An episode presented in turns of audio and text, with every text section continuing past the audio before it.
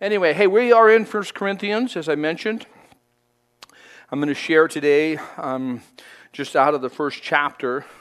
I really do. Uh, I've been teaching here in Mountain Home for 24 years now, um, in a sense, from the pulpit, so to speak. And I understand more now than I really ever have of, of my calling. I think that's a good thing, right? You kind of just sort that out as you go.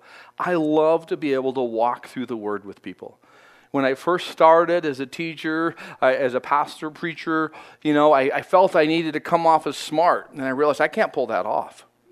So it's like I kind of had to get the big words and lots of syllables. And, and it's stimulating to study that way and, and to unearth these things. And like, wow, and all these big words. And, and I realized I, I have to go to the dictionary to look them up. It's not street language. It's not blue collar life. It's not where, it's just not my roots. So as I kind of went through a phase in the early years, and, and then I got, well, I, you need to teach this sermon style on Sunday morning. I need to, this is what we do culturally. And as I wrestled with that for a while, I was like, I just give up. I'm just going to jump in the Word. We're going to walk through the Word. When it says I should be done, I won't be, but I'll work towards it, you know, and, and then I will get done because I love our children's ministry team and, and they know Kids know when they're done. And the teachers know when the kids know that they're done. And somebody will be coming through that door if I'm not done. So you kind of get it. So, anyway, I just love to be able to share the word with you, to walk through together.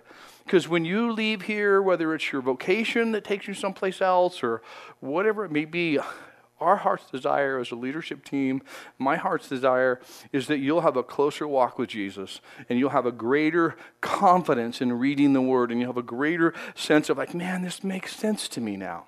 So we're going to look at this First Corinthians. We're going to go clear through to verse 9 and then we're going to stop and pray. I think you'll see why I'm going to do it a little different today as we dig in. I'm calling this series, as you see on the projection, Called Out, Called Up God's invitation to live and love at a higher level. Because I believe that really is what he's inviting us to. Not just know him, that can't be anything greater, but to actually live in such a way that that relationship is somehow reflected to the people around us. That people around us would know there's something different about them. Not weird exclusively, but there's a warmth, a love, a light. There's something different because we're called to live at a higher level. 1 Corinthians you know, a letter to a location, but not just the address, but the people of Corinth. Corinth, a port city, some have said the most important city in Greece at that time. To understand it in quick summary, Corinth would be, if you were to make a hybrid city nowadays, you would take and blend the perversion of San Francisco with the ungodliness of New York, cover it with the commerce and pleasure seeking of Los Angeles, and you'd have first century Corinth. It really was a happening place. It was very metro. It was very much the contemporary place.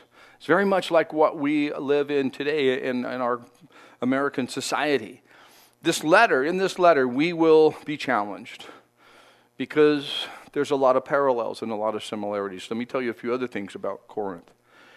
Because Corinth is much like what we know as the culture today. I say culture so that we don't think of just one specific city. We don't live in, say, California or New York. Some of us, uh, some of you are political refugees from those, you know, states or, you know, kind of the coastal side, either, either coast. You know, I'm getting into all that.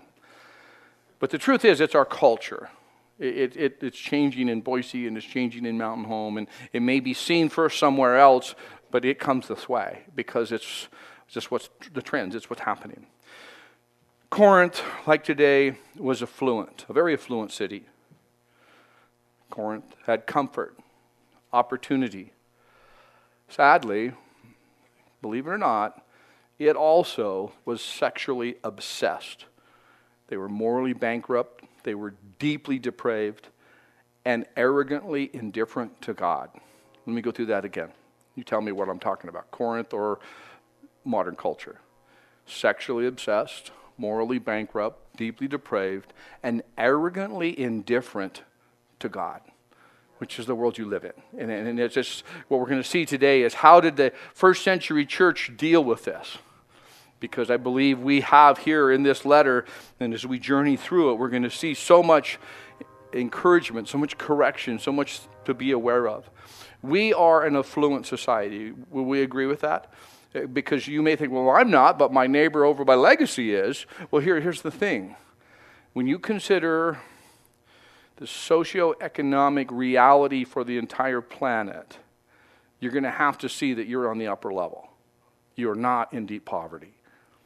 But understand this no society has ever survived affluence. Ever. You can chew on that one for a while. It just doesn't happen because we rise, we rely on sensual, pleasure, carnal things, and those things just take you the opposite. As a, as a society, what I think of as Western civilization, we peaked in 2019. We are literally on the way down right now. We're down in regards to product production, efficiency. You may have the numbers, but anybody who's tried to get service done, we're, we're, we're declining. There's a lot of factors that are coming into play. And I say this not to in any way discourage. It's like, listen, let's just know where we live. Let's recognize how are we to be different in this world. We're going to be honest and consider how it is that we're to live because God has called us to be in the world, yet not of the world. And that isn't just something that has happened since COVID. That's something that's been happening in the world since the church was established since God's seekers have been on the planet, since Adam and Eve were 10 feet out of the Garden of Eden, learning how to now live and love God and work through life's struggles and trials. So, we want to consider is the church influencing the culture, or is the culture influencing the church? Because I, I think we have to agree in the big picture, there's pockets where it's on track, but in the big picture, generally speaking, what's presented to the world as the church, and, and there's a distinction there. What's presented to the world as the church, the church is more concerned about connecting with culture, compromising and being accepted and developing friendships and somehow an association that somehow, if I have that association and they like me, they'll, they'll accept my hypocrisy that it's okay for me to be like them so that they will listen to me. I, I don't think that's solid. Uh, I think that vacillates. I think that's shifting sand. We're actually called to be distinct. We're called to live as light in the world. We're not to be shining a light so bright in someone's eyes it causes them to turn away.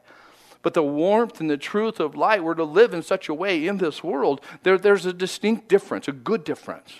Because I believe people want to see more than they want to read. They want to see more than they want to read. They don't want to read a message, they don't want to read a doctrinal statement. They want to see a life that was changed because of those beliefs. The life that was changed. They want to, I want to see a life. I don't want to read about something that might happen. I want to see somebody's life that's transformed, and you, you're the same way. All that, let's just uh, let's dig in. We have verse 1 of 1 Corinthians chapter 1, which reads Paul, called to be an apostle of Jesus Christ through the will of God, and Sosthenes, our brother, to the church of God, which is at Corinth, to those who are sanctified in Christ Jesus, called to be saints, with all who in every place call on the name of Jesus Christ our Lord, both theirs and ours. Grace to you and peace from God our Father and the Lord Jesus Christ. So we hear we have at the beginning Paul, a servant of God, extending his life to the people of Corinth. You see, he, he identifies that he's one who's sent. You may notice in your format, depending on you know what, how your your Bible was formatted, if you would, by how the publisher put it together. You may notice there that there's a portion of this first section that are in italics. For example, it says called to be an apostle. To be is put in italics the translators felt that helped to explain the context a little better. They, they distinguished it so you would know. That's why it's in italics. And what it accomplished, actually, when they put it in italics, italics, it was actually more commonly a good way to confuse people because it really didn't bring clarity. We're not, Paul wasn't called to be an apostle. He was called an apostle. He was set apart for God's purposes. He had his agenda, he had his opinion, he had his drive, and he was going to remove this thing called Christianity before it was called Christianity.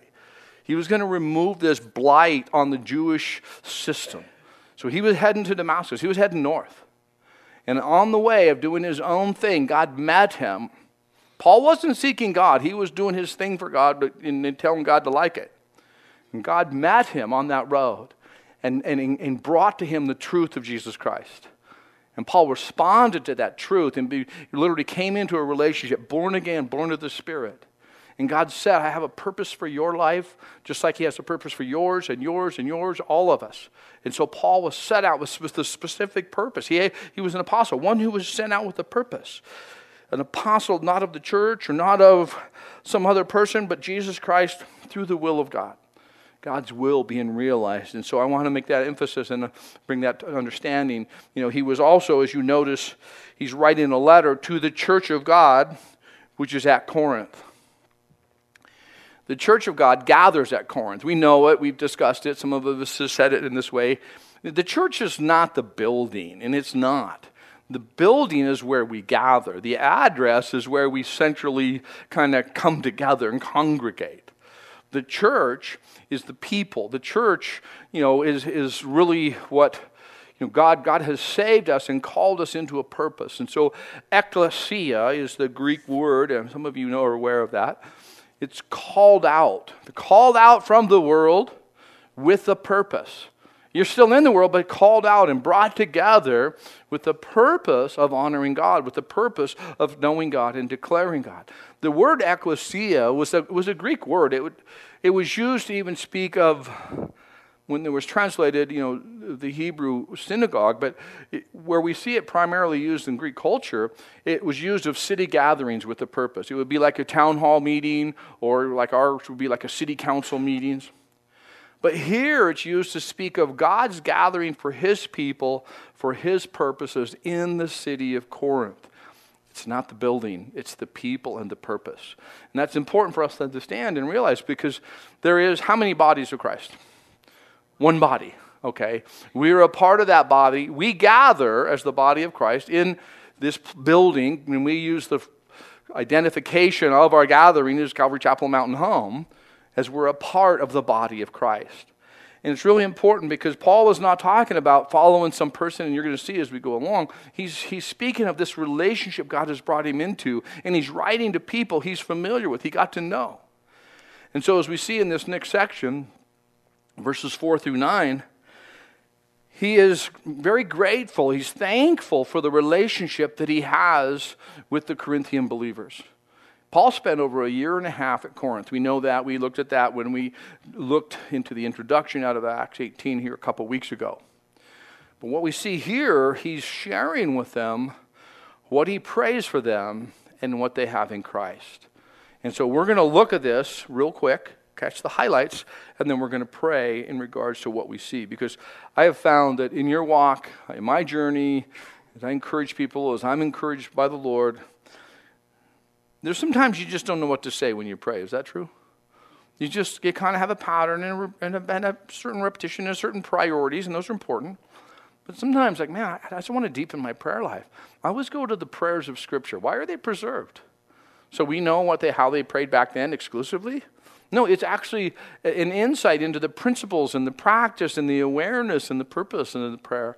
So here we have a prayer of Paul's. It's, it's, it's robed in gratitude. I thank my God always concerning you, this, this gathering in Corinth, for the grace of God which was given to you by Christ Jesus, that you were enriched in everything by him, in all utterance, in all knowledge, even as the testimony of Christ was confirmed in you, so that you come short in no gift eagerly waiting for the revelation of our Lord Jesus Christ, who will also confirm you to the end, that you may be blameless in the day of our Lord Jesus Christ. God is faithful, by whom you were called into the fellowship of his Son, Jesus Christ our Lord. As you glance upon that and just consider some things I'll bring out in verse 4, as Paul was identifying how he prayed and what they have in Christ, they had grace given to them we see in verse 5 they were enriched by everything in Christ, in Him. In verse 6, there's this personal relationship with Jesus Christ. Verse 7, speaking of the, the gifts that were given, and they look forward to Jesus' return. Verse 8, we see they're confident that Jesus will keep them and teach them. In verse 9, reminding them of the relationship of God's faithfulness. And as I mentioned at the start, let us pray. And you may want to look at this portion in your in your text or your Bible, whatever. You know, I know we're supposed to at this point assume the prayer position, right? like this, hands together, head bowed, eyes closed. You know why you do that? Because you were taught, maybe in Sunday school or wherever, you do this for a really important reason. So you keep your hands off the person next to you. That's why you're taught that. That's really no other, the primary purpose. Little kids, why are you close to bow, bow your head and close your eyes? So you won't look and see if someone else is praying so you won't be distracted visually by the things around you. So, really, ultimately, in a very practical way, those are good things, but you don't have to pray that way all the time. There are certain times I go to the hills, and I, I literally force myself to look at His creation as I pray. And sometimes in declaration of His majesty, sometimes in brokenness, realizing how amazing He is. But today I want to ask you to pray with me. I'm going to, I'm going to actually be looking at it while I'm praying. And we're going to pray these principles, and, and, even in a personal application, that we too, like the church in Corinth, the church, the gathering here, we would we'd remember and, and be aware God, thank you for who you are. May we always be grateful concerning you for the grace which you've given to us by Jesus. You are so good, God, and may we continue to learn and grow. We know it's not because we just discipline ourselves and try to figure it out but because you're faithful and you teach us, Lord, and you enrich us in everything, in all conversation, all utterance, and all knowledge, God. Thank you so much for what you do as we have continued to, to grow in our personal relationship with you and, and be able to speak of the things you've done in our lives. We don't know everything and we feel like we hardly know anything. But God, you, you've spoken to each one of us who know you and are born again. And we can tell and speak of your great work and your amazing faithfulness. Help us to do that even more. And God, that we would also be aware that you've given us gifts. You've empowered and equipped us to be about your spiritual work in this world. And so may we stir up the gift that is within us individually. May we use, it, use them collectively. May it be for your glory and not any attention to ourselves. Whatever gift you decide to distribute, according to your word to the person you prefer, not prefer that you decide. Lord, do that and may we know how to walk in accordance with those gifts you've given individually. And God, we are looking forward to your return, eagerly waiting for what you'll reveal even today and what you'll make known when you blow the trumpet and call us home and we see you in your glory. Thank you, God. We are eager to see that. We be about your work. In the meantime, we know, God, that you are faithful, that you, God, will keep us. We have diminishing confidence in ourselves and a greatly increasing confidence in you, Jesus. For you are faithful. You who began a good work will be faithful to complete it in our lives. And so we would thank you in advance for that as well, for your faithfulness. And God, thank you so much that you've called us into the gathering to this unity, to this fellowship with you and with brothers and sisters. Even today, will you walk us through your word and teach us all you'd have for us, God? We believe that you desire for us to grow, walk closer with you, we believe that you'll accomplish that in our lives as we surrender to you. Thank you, Jesus. Amen. Amen. So here we have Paul encouraging, and you know, when um, you ever had that time where you realize you, you, you're in this meeting and they're saying things like, you know, I'm so glad you've done such a great job for the company, and we're just, and they're just kind of building you up. Heck, it's just amazing. And then, oh, but we're letting you go. You know, that kind of like, all right, here comes the good. We know the bad's coming. And then that's kind of a relational reality sometimes. That's not so much the case here, but there's an element. He's like, because he's complimenting and he's praising, not to prepare them entirely for what's coming, but actually to remind them this is who you are. versus, you know, even we could say one through nine. Know this work taking place, but don't be content. Don't consider, ah, I've arrived. I'm not as sinful as other people, so therefore I'm okay. He's saying, listen, there's some things we got to talk about. You're doing good. This is going well. I'm glad to see this. You, you have a relationship with Jesus. Let's talk about some things now. And so, verse 10, he's talking about some things. Now, I plead with you, brethren, by the name of our Lord Jesus Christ, that you all speak the same thing and that you, there be no divisions among you, but that you be perfectly joined together in the same mind, in the same judgment. He's not saying that you'd speak this Christianese jargon and cliches and all this foreign language to the world around you.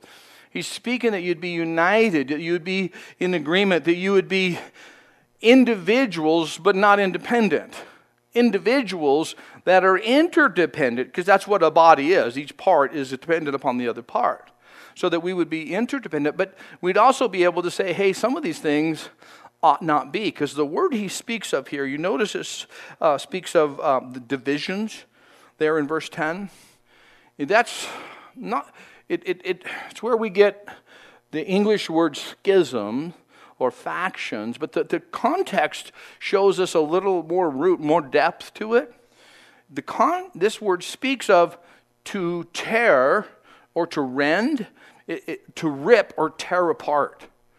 The root word, the, actually really the word, is, is when, you know, when Jesus died on the cross, you remember the veil of the temple was divided from top to bottom. It was rent, it was ripped apart. What's going on here? Paul is pleading with Christians don't be ripping into each other, don't be tearing each other apart. Remember verses 4 through 9?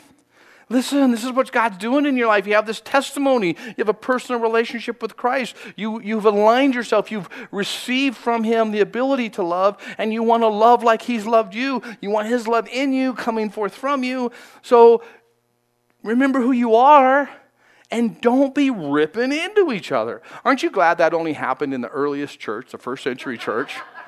Yeah, that's a lot of laughter because we have to, laughter is an expression sometimes of sorrow. Because we are, it's like, it is funny. Not really, though, huh? Because I think I laugh. I think, oh man, that doesn't, like it's just, there's nothing new under the sun, according to Ecclesiastes. This is still taking place. It is, sadly still true. And he says, don't be ripping each other apart. Remember who you are. Now, you think about this, it's such a practical letter. Listen, don't be ripping into each other. We don't do that. No, we love Jesus. We know He's just so good for us, and He loves me the the Bible tells me so. It's like, no, no. And he says, okay, so let me just get to the point. Verse 11 It's been declared to me concerning you, my brethren, by those of Chloe's household. They weren't rats. They didn't go, they just, it was, I know this, that you, that there are contentions among you. It speaks of quarrels. Now I say this, that each of you says, I'm of Paul, or I'm of Apollos, or I'm of Peter, or Cephas, or I'm of Christ. Is Christ divided? Was Paul crucified for you? Were you baptized in the name of Paul? He's using this expression and this comparison, but I, I actually believe it was, it was not just a positional thing, like a preference of personality. I, I think it was deeper. I, I think it was more uh, internal and it was more personal. It speaks of you're arguing about stuff, you're quarreling. Contentions, divisions, you know, these things he's speaking of, tearing apart, is always rooted in sensual or earthly wisdom. Sensual meaning of the senses, of this frame, of this body, what you see, what you hear, what you feel, what you taste, what you touch. That, that experience then drives a certain desire or preference. And earthly wisdom is, is for sensual. I mean, this type of, of, of wisdom. And so understand that when this has taken place, this is my observation and, and teaching and engaging with well, hundreds, thousands of people, seriously, not, I mean, just, just, a simple mathematics and chronology. It's been 30 years of teaching. Every divisive person has a case to prove, and they need an ear and an audience to support them and listen to them. Let me say that again. Every divisive person has a case to prove. They want you to know their situation, their circumstances. They have a case to prove, and they need an ear and an audience to support them and listen to them. My advice is don't be a support for carnal wisdom. Well, what, what does carnal wisdom look like? How would I know? Isn't there, is there any you know, framework or any you know, abbreviated portion of Scripture that would give us an insight? There is. There actually is. In James chapter 3, we'll go there if you would. We'll bring it up on projection. James chapter 3 is where we're really kind of told some of the details of the heavenly wisdom and the earthly wisdom. Heavenly wisdom, let's begin within verse 13 of James 3. Well, actually, let's just begin with this question Who is wise and understanding among you? Let him show by good conduct that his works are done in the meekness, which speaks of strength under control, the meekness of wisdom. But if you have bitter envy and self seeking in your hearts, do not boast and lie against the truth. So he's saying, well, who's wise and understanding? How would we know? See, we live in still a form of the information age. I think we can agree with that. We have information, our, our primary source is the internet, practically speaking. But information is not entirely of great value if you don't have knowledge. Knowledge is taking all this information and bringing it into a smaller category, if you would. Maybe you're going to work on a project or do something, so you do research. Tons and tons of information. But if you've ever YouTubed how to do a home project, there's a lot of information out there that's garbage. And you got to bring that back into good knowledge. You got to say, okay, here, this is the knowledge. Well, knowledge now, a packaged and brought into perspective, needs to put into practice. So, wisdom is the proper application of knowledge. So, you have all this information, you bring it into a sense of knowledge, and then you put this wisdom in, the wisdom is putting that into practice, knowing where it's going to take you. So, he's saying that there's this type of wisdom that is very powerful, that's strong. But notice he said, if you have bitter envy and self seeking in your heart, do not boast and lie against the truth. Here lies one of the biggest challenges. We actually lie to ourselves. Well, I'm doing it for this reason, and this is why they need to be straightened out, and this needs to be this, and that has to be that. And, and he's saying, listen, don't, don't boast and lie to yourself. Because I believe the resolution for this, the clarification for this, the, the strength and the relief for this comes in your personal relationship with Jesus Christ. It comes in your private prayer room where you're working out, like, man, that guy makes me so mad. I, I just, oh, God, I can't hide it from you. I hate him. I hate him. This is just driving me over the top. You know, take it to the Lord. But don't lie to yourself either. Don't go, you know, Lord, I just pray that if, if, a, if lightning's on the horizon and if it's your will, they would be under the point of lightning. If it's your will, God. And this really fluffy, stupid prayer stuff where you're like, whoa, whoa, wait a minute, don't lie. God, I don't, I don't really like this situation. And now as I realize that, I don't like my response either. I don't like my reaction to this. Lord, could you, could you show me? I don't, I don't want to lie to myself because I, I think that's the biggest struggle we face. We actually lie to ourselves and we convince ourselves it's okay. And then we sell our, our case and present our position to people around us and because they have a uh, social connection and they're empathetic and they're kind and they love the Lord and they don't want to see us hurt, then they're open to our persuasion about our position. And next thing you know, division has taken place. Notice here, he says, This wisdom does not descend from above. It's a different type of wisdom. It's of this plane, earthly. It's of these, the frame, your body, sensual, and it's sourced in, in demonic. It's really contrary to God. Think about it. Is there any way that the enemy of your soul would maybe be a little deceptive? Is there any chance he might actually use the Word of God to confuse the children of God about the nature of God? Consistently. He just, that's his practice. In the Garden of Eden. How does God not, I don't think he put his, you know, because this is wisdom, right? just your, just your uh, intelligent phrase, position. How has God not said? You know, serpent didn't do that. Did, didn't God say this? Well, true. He did say not to eat, but he also said this. He, say he used the word of God to try to deceive the children of God. It wasn't just one time. Jesus himself, Satan tempts him, or tries to tempt him because he wasn't tempted Throw yourself off the temple, for the word of God says that God will catch you. And Jesus said, You're an idiot. Well, he didn't say it that way. I mean, it's not recorded in those terms.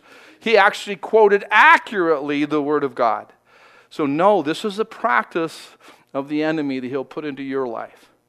We're told in Ephesians 6 to be aware of the schemes of the enemy. Schemes in that context speaks of the wiles or the strategies, the military mindset, the strategic angle that Satan will take. He will take the Word of God and allow that to be propelling you forward for carnal purposes. It's crazy. It, it, just seems like, whoa, wait a minute, are you serious? Yeah. That's why we want to be honest. This says, let's be honest. Do not boast and lie against the truth. Notice verse 17. Here's where we want to, what we want to see the distinction. There's a difference between what we're talking about, uh, the wisdom of this world, and the wisdom that comes from above. It's first pure, then peaceable. Pure meaning it doesn't have ill motive, it doesn't have self promotion.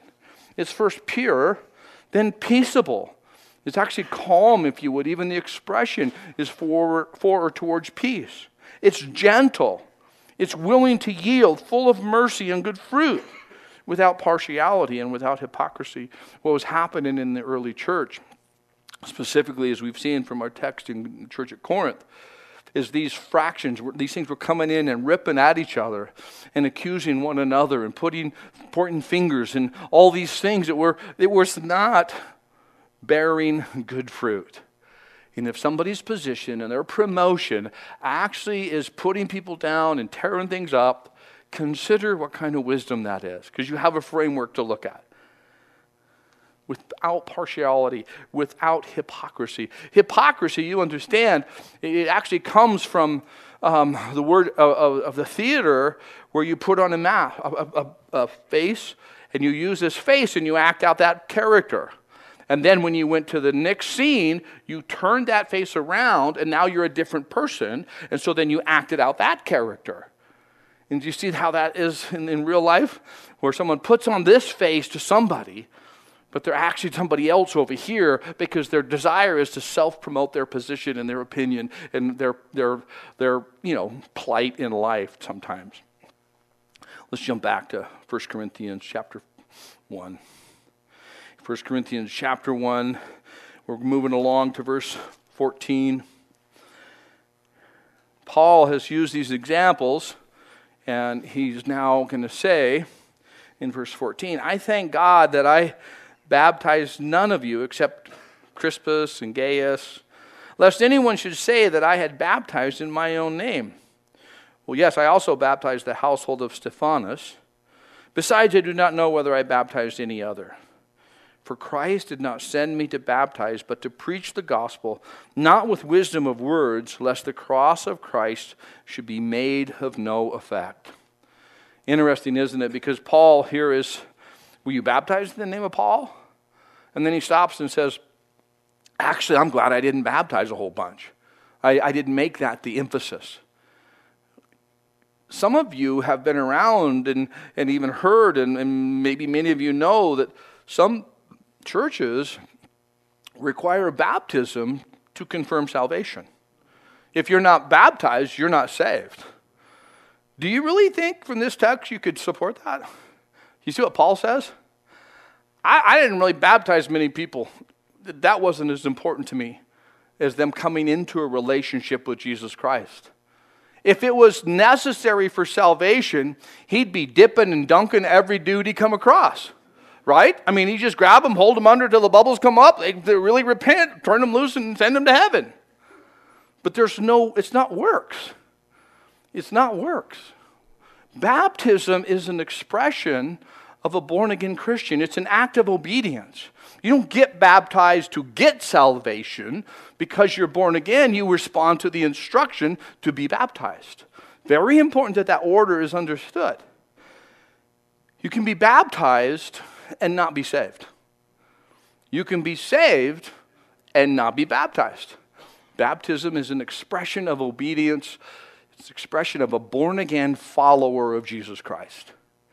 And, there's, like I said already earlier, there's an amazing joy and calmness and peace when we just simply walk in obedience. We don't have to know all the answers, but we just walk in obedience. Notice what he said, though. He knew what he was to do. In verse 17, Christ did not send me to baptize, which that's a very important statement when you consider that doctrine I referenced. He says, but to preach the gospel. His job was to announce the good news. He knew that. I'm going to announce the good news.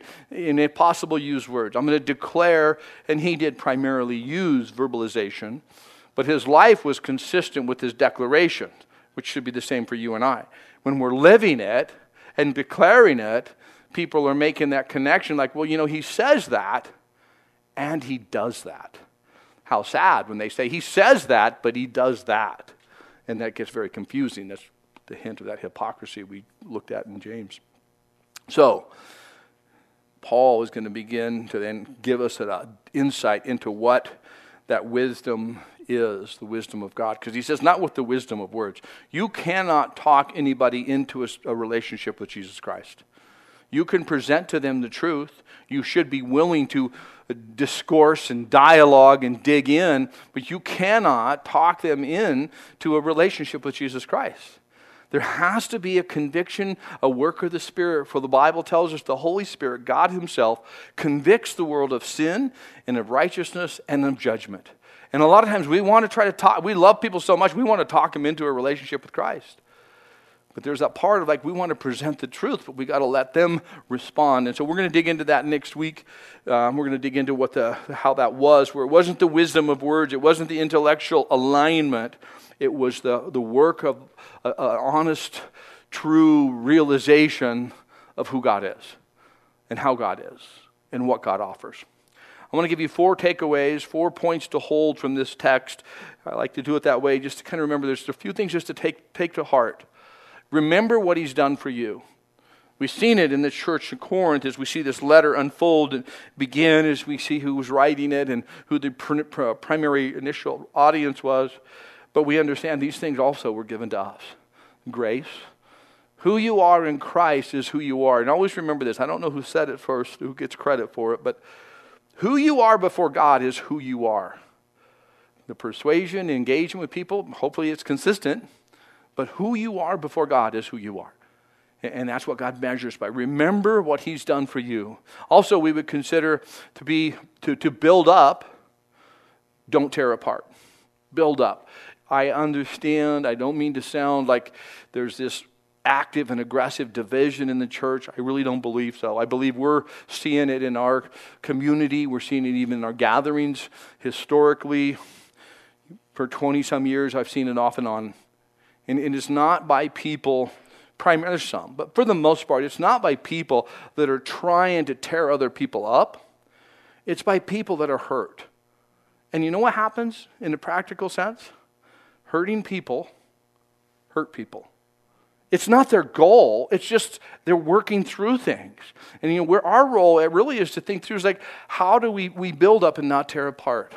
That passage referenced on the projection out of Ephesians chapter 4, verse 3, it, it reads in, in completeness that we're endeavoring to keep the unity of the Spirit in the bond of peace. So that means that you have the unity of the Spirit, right? You wouldn't endeavor to keep something that you don't have. So we have the unity of the Spirit. Endeavor, we know, implies difficulty working things through and, and having to work through some hardship, endeavoring to keep the unity of the Spirit in the bond of peace. And where division is showing itself, if you read uh, Romans 16, beginning in verse 17, there's other parts where we're actually told that when someone is actually divisive, we're to set them aside. We're literally told to reject a divisive person, not count them as a not a part of the family, but recognize we, we got to work hard to keep the unity of the Spirit. Even though we have variance, we have different levels of maturity, different degrees of difficulty, but let's make sure we build up and not tear apart. Number three, keep the main thing the main thing.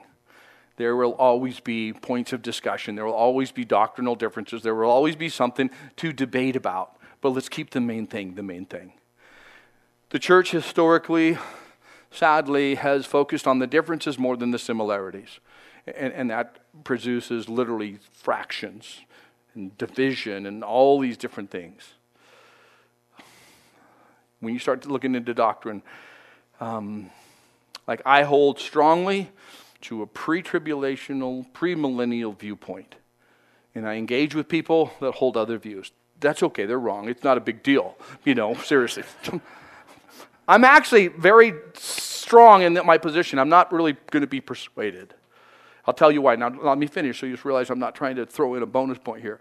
So, the reason is God says in Revelation 6 that that event that's happening and that horrible thing that's unfolding is the wrath of the Lamb. He also says in Thessalonians that his children are not appointed to wrath. And he tells us in the word that we, the church, are his bride. So to me, it's not a d- discussion about doctrine, it's an understanding of character. The character of God is such You're my bride, I will not pour my wrath out upon you, because what you see in the tribulation is the wrath of the Lamb. So that's just that's a character thing. Now, why do I mention that? Well, because that's one of those that people tend to part ways over. And there's people listening online, maybe even here present, that hold maybe to a mid-trib or a post-trib view. I can sit down with you, we can talk. You're not going to change my mind. I might not even be able to change yours. But hopefully, when we get done, we can go to lunch together. That it's not a point that you say, oh, you know, that this is it. I can't handle this. You know, it's like, okay, here's an idea. Grow up, you stinking baby. You can't say that, but you can think it. You know, maybe just I, as a guy, can say that. There's a point where you're like, you know, this is okay. We disagree. Keep the main thing the main thing. Jesus is Lord. He actually told you and I the chronology. Do you know? We know you told us what to do. I don't know if you guys have caught this, but Jesus solved this whole problem. I don't know why we're arguing about it. He said this watch and pray. What he means is keep attention, pay attention, and keep in conversation. And it's going to work out.